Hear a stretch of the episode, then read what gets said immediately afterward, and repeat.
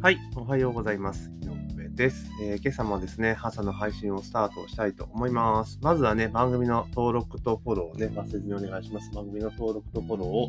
えー、忘れずにお願いいたしますというところで、えー、今日はですね、えー、クラブハウスで注目を浴びる音声メディア調査結果、日常利用のトップはラジコ、えー、音声メディアを使う理由の第1位はという記事がね、出ておりましたので、まあちょっとね、その音声メディアについてちょっとお話をしていこうかなというふうに思っております。よろしくお願いします。まあ今ね、クラブハウス、クラブハウスとかね、テレビでも結構、えー、やね、ワイドショーでも取り上げられるぐらいなので、まあかなりまあ話題になってますよね。でもこれあれですよね、今 iOS しか使えなくて、で、かつ、えー、招待制なんですよね。だから、やりたいと思っても招待してもらわなかったら入れないっていう状況なんですが、まあ、それでも日に日にやっぱり広がっていっているというところなんですね。で確か招待枠が5まで増えたので、まあ、以前よりは招待されやすくなった。ただし、OS ユーザーのみなので、Android の人は使えないという状況なので、まあ、いかに日本人が iPhone 好きかっていうのがよくわかる、まあ、事象でもあるかなっていうところなんですけれども、まあ、本当にですね、広がっていると。で、やはり、えー、まあ、クラブハウスがどうじゃこうじゃというよりも、あの、音声メディアっていうところが、まあ、今後ですね、まあ、どんどんどんどん、まあ、ね、拡大していくっていうのは、以前からお話しさせていただいた通りですけれども、まさにその流れがですね、来ているのかなっていうのが、まあ、今回のクラブハウス現象でも、まあ、見て取れるのかなていうところですね。で、この冒頭のその音声メディア調査ですね、えー、っていうところを見ていくと、で、調査対象が若いですよね。20から30代の、えー、男女526名、結構若い世代ですよね。で、で期間が、えー、2月1日、調査日が2月1日か。で、ネット調査なんですけれども、で、現在利用している音声メディアは何なのかっていうところでいくと、1位がラジコで68.1%だから結構やっぱ聞いてるんですよね。ラジコを聞いて68.1%。で、2番、2位がですね、えー、Spotify Podcast が18.1%。で、3位が Podcast Apple または Google っていうところで、えー、13.3%。で、4が Discord。Discord って音声メディアっ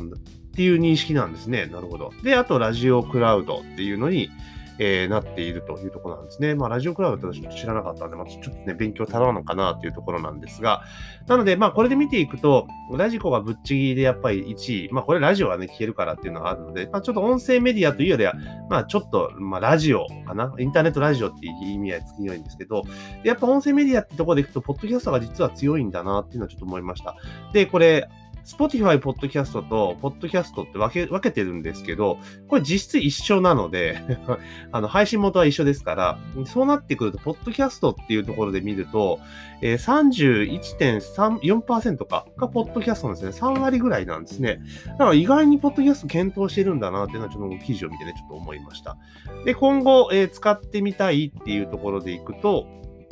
えー、ラジコが28.9%、えー、で、えー、ポッドキャストが、Spotify が12.2、で、ポッドキャスト自体が11.6ですから、これを2つ合算すると、えー、23.8%かな。で、クラブハウスが8.6で、スプーンが5.7%って感じですね。まあ、スプーンってどちらかというと若い世代が使うメディアで、まあ、ライブ配信できたりとか、あと投げ銭ができたりとかするので、まあ、いいのかなというところですね。で、なので、まあ、こう見ていくと、ポッドキャストは実は今結構これからやってっても、まあいいんじゃないかなっていうのはこういうの見ていくとちょっと分かったりしますよね。うん。やっぱり音声でながら聞きができるっていうところでメリットもあるのかな。で、こうやってメディアが育ってきたと。いろいろね、配信メディアが出てきたってことがあって、まあ、より身近になってきたのかなというところですね。で、えー、ラジコやポッドキャストはユーザーが音声を聞く配信、音声聞く配信するのどちらが一方のコミュニケーション型、要は一方通行型ですよね。なんですが、クラブハウスとかスプーンはフォローやトークルームといった間の、えー、双方向の、えー、コミュニケーションがあることが特徴で、今後こういった音声 SNS が注目だというところで、えー、このランキングには出てないですけれども、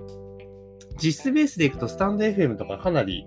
かなりですね、あの、ユーザーが多い印象です。ユーザーが多いというか、アクティブなユーザーがすごく多いかなっていう印象を持ってるので、やっぱりこういうところでますます、えー、音声メディアっていうのは、まあ、広がっていくのかな。だから、まあ、クラブハウスもね、どちらかというと、あの、声を発してる人っていうのはね、やっぱり少ないんですよ。あの、例えば今どういう状況かっていうと、基本的にはその芸能人とかタレントが集まるところにわーっとみんな集まって、その井戸端会議を聞いているっていうのは大体中心。あとは、例えば自分たちのそのコミュニティとか、いろいろなところで知ってる、まあ先生とか言われてるような人たちとか、リーダーとか言われてる人たちが対談してのを聞くっていうのがほとんどなんですね。ですから、おそらくはその、えー、やっぱ走っている人って10%いないかいかいないかぐらいだって、残りほとんどは聞いてるだけっていうのは現状なんですよね。だからまあこういうのは普及してきて、まあ、今後発信する人もやっぱ徐々に増えてくるのかなと。で、YouTube も最初って、まあ今でも当然もちろんね、発信する方が全然少ないですよ。あの見る方が多いですけど、見る人の方が多いですけど、でも以前と比べれば YouTube での発信者ってめちゃめちゃ増えているじゃないですか。かそれを考えると、この音声の配信も今は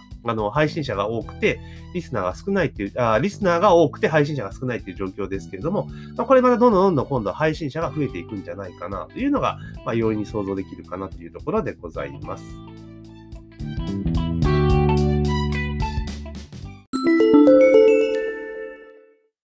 はい、ここでお知らせです。えー、私、の上ですね、ストリートアカという、まあ、オンライン講座のプラットフォームでですね、今話題の音声配信について、ミンメディア勉強会という講義をやっております。えー、この講座にご参加いただきますと、えー、この音声配信、ポッドキャストのですね、アカウント解説から、え実際の配信まで、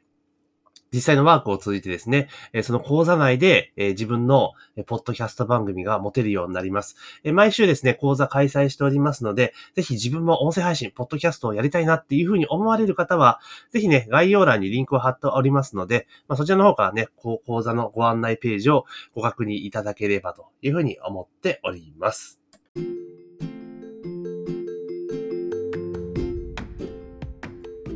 でね、まあ、音声メディアを、まあ、使う人が増えて、聞く人がそういうに増えてるぞっていうところで、じゃあ、音声メディアを使う理由っていう調査結果があって、結構ね、これちょっと注目すべきかなってところなんですが、1位がですね、他人の声や会話を聞くのが好きだからっていうのが39.8%。あと、時間を有効に使いたいからっていうのが、えー、30.1%。で何か、えー、つい何か音を、音声を聞いていたいでからって27.7%。あと情報量が多いから19.9%。まあ流行ってるから11.4%っていうところなんですね。なのでまあ、どちらかというとやっぱりながら聞きをしたいとか、人の話を聞くっていうのがやっぱ好きだなっていうところで、で、この記事では、まあコロナ禍により他人とリアルの場で話す機会が減っている状況が音声メディアの利用モチベーションに拍車をかけていると考えられているというふうに分析をしています。まあもちろんまあそういったこともあるかなっていうところで、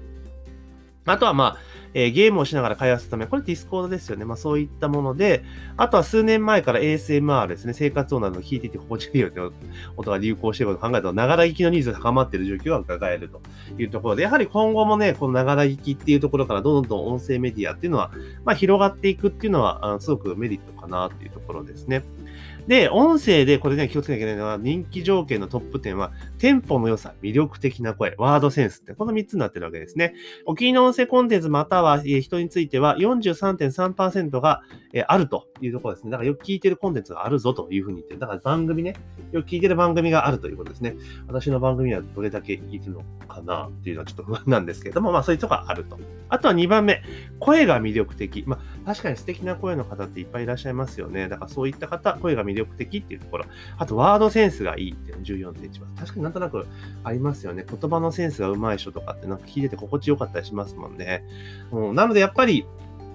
まあ、テンポよくね、話していって、まあ、ちょっと面白いとか、まあ、そういった番組はやっぱ好まれるのかなっていうのはこういうところが見れ取れると。で、また、音声メディアで活躍するインフルエンサーについてというところで、まあ、48.3%が人気が高まりそうと答えているというところなんですよね。うん、だからまあまあ、今後やはりですね、音声メディアっていうのは、まあ、かなりえー、今後盛り上がってくるかなというところなんですね。で、現状、その音声メディア、まあ、今回クラブハウスっていうものが出てきて、また一気にね、脚光を浴びてきたと思うんですけれども、私自身その音声メディアの講座を今、ね、やさせていただいているんですが、やっぱり結構ね、受講される方めちゃめちゃ多いんですよ。まあ、皆さん感度が高いのかなっていうのがあります。で、あと、あの、やっぱりね、女性の方がすごく参加多いんですよ。うん、女性の方でのご参加は非常に多い。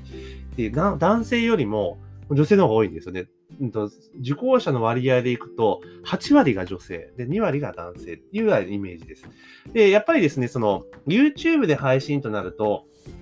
実際参加された方もおっしゃってましたが、やっぱ大変だと。まあ、いろいろ準備をしなければいけないから大変なんだと。だけど音声だけだったら、音声だったらあのね、スマホさえあればすぐできるから、ほんと手軽にできるからいいですよっていう話をされてましたし、まあ私の講座自体も、その中で実際ワークをやって、実際に音声収録とかしてもらうんですね。で、それまた配信とかまでしてもらうんですけれども、やっぱりこんなに手軽にできるんだっていうので簡単あの、すごく、えー、驚かれていて、また同時にですね、YouTube とかで配信されている動画系を配信されている方は、あ、これだったら音声の方が全然いいですって言われる方が結構多かったりするんですね。やっぱり、あの、手軽にできるっていうところがいいっていうところと、あと、